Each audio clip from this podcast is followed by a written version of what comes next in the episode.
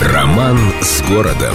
Глава, в которой рождается бродячая собака.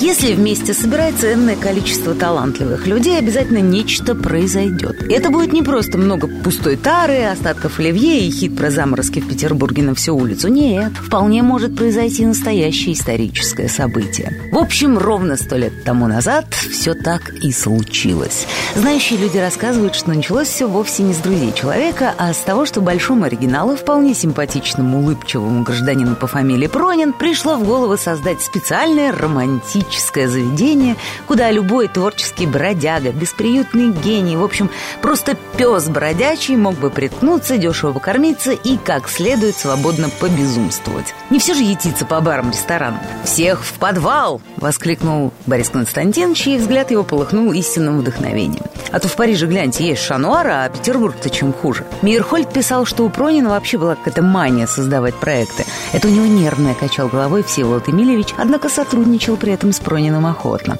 Словом, проекты проектами, а собака Бориса Константиновича просто преследовала. Благо нашлись талантливые единомышленники, а когда вместе собирается ценное количество талантов, ну, вы понимаете. Нашли денег, помещение, в считанные дни отремонтировали его, расписали стены, в общем, на голом энтузиазме трудились днем и ночью. И, наконец, к новому 1912 году Петербургу был сделан шикарный подарок. Во втором дворе подвал стал обитаемым. Бродячая собака родилась. С любовью к Петербургу. Эльдо радио.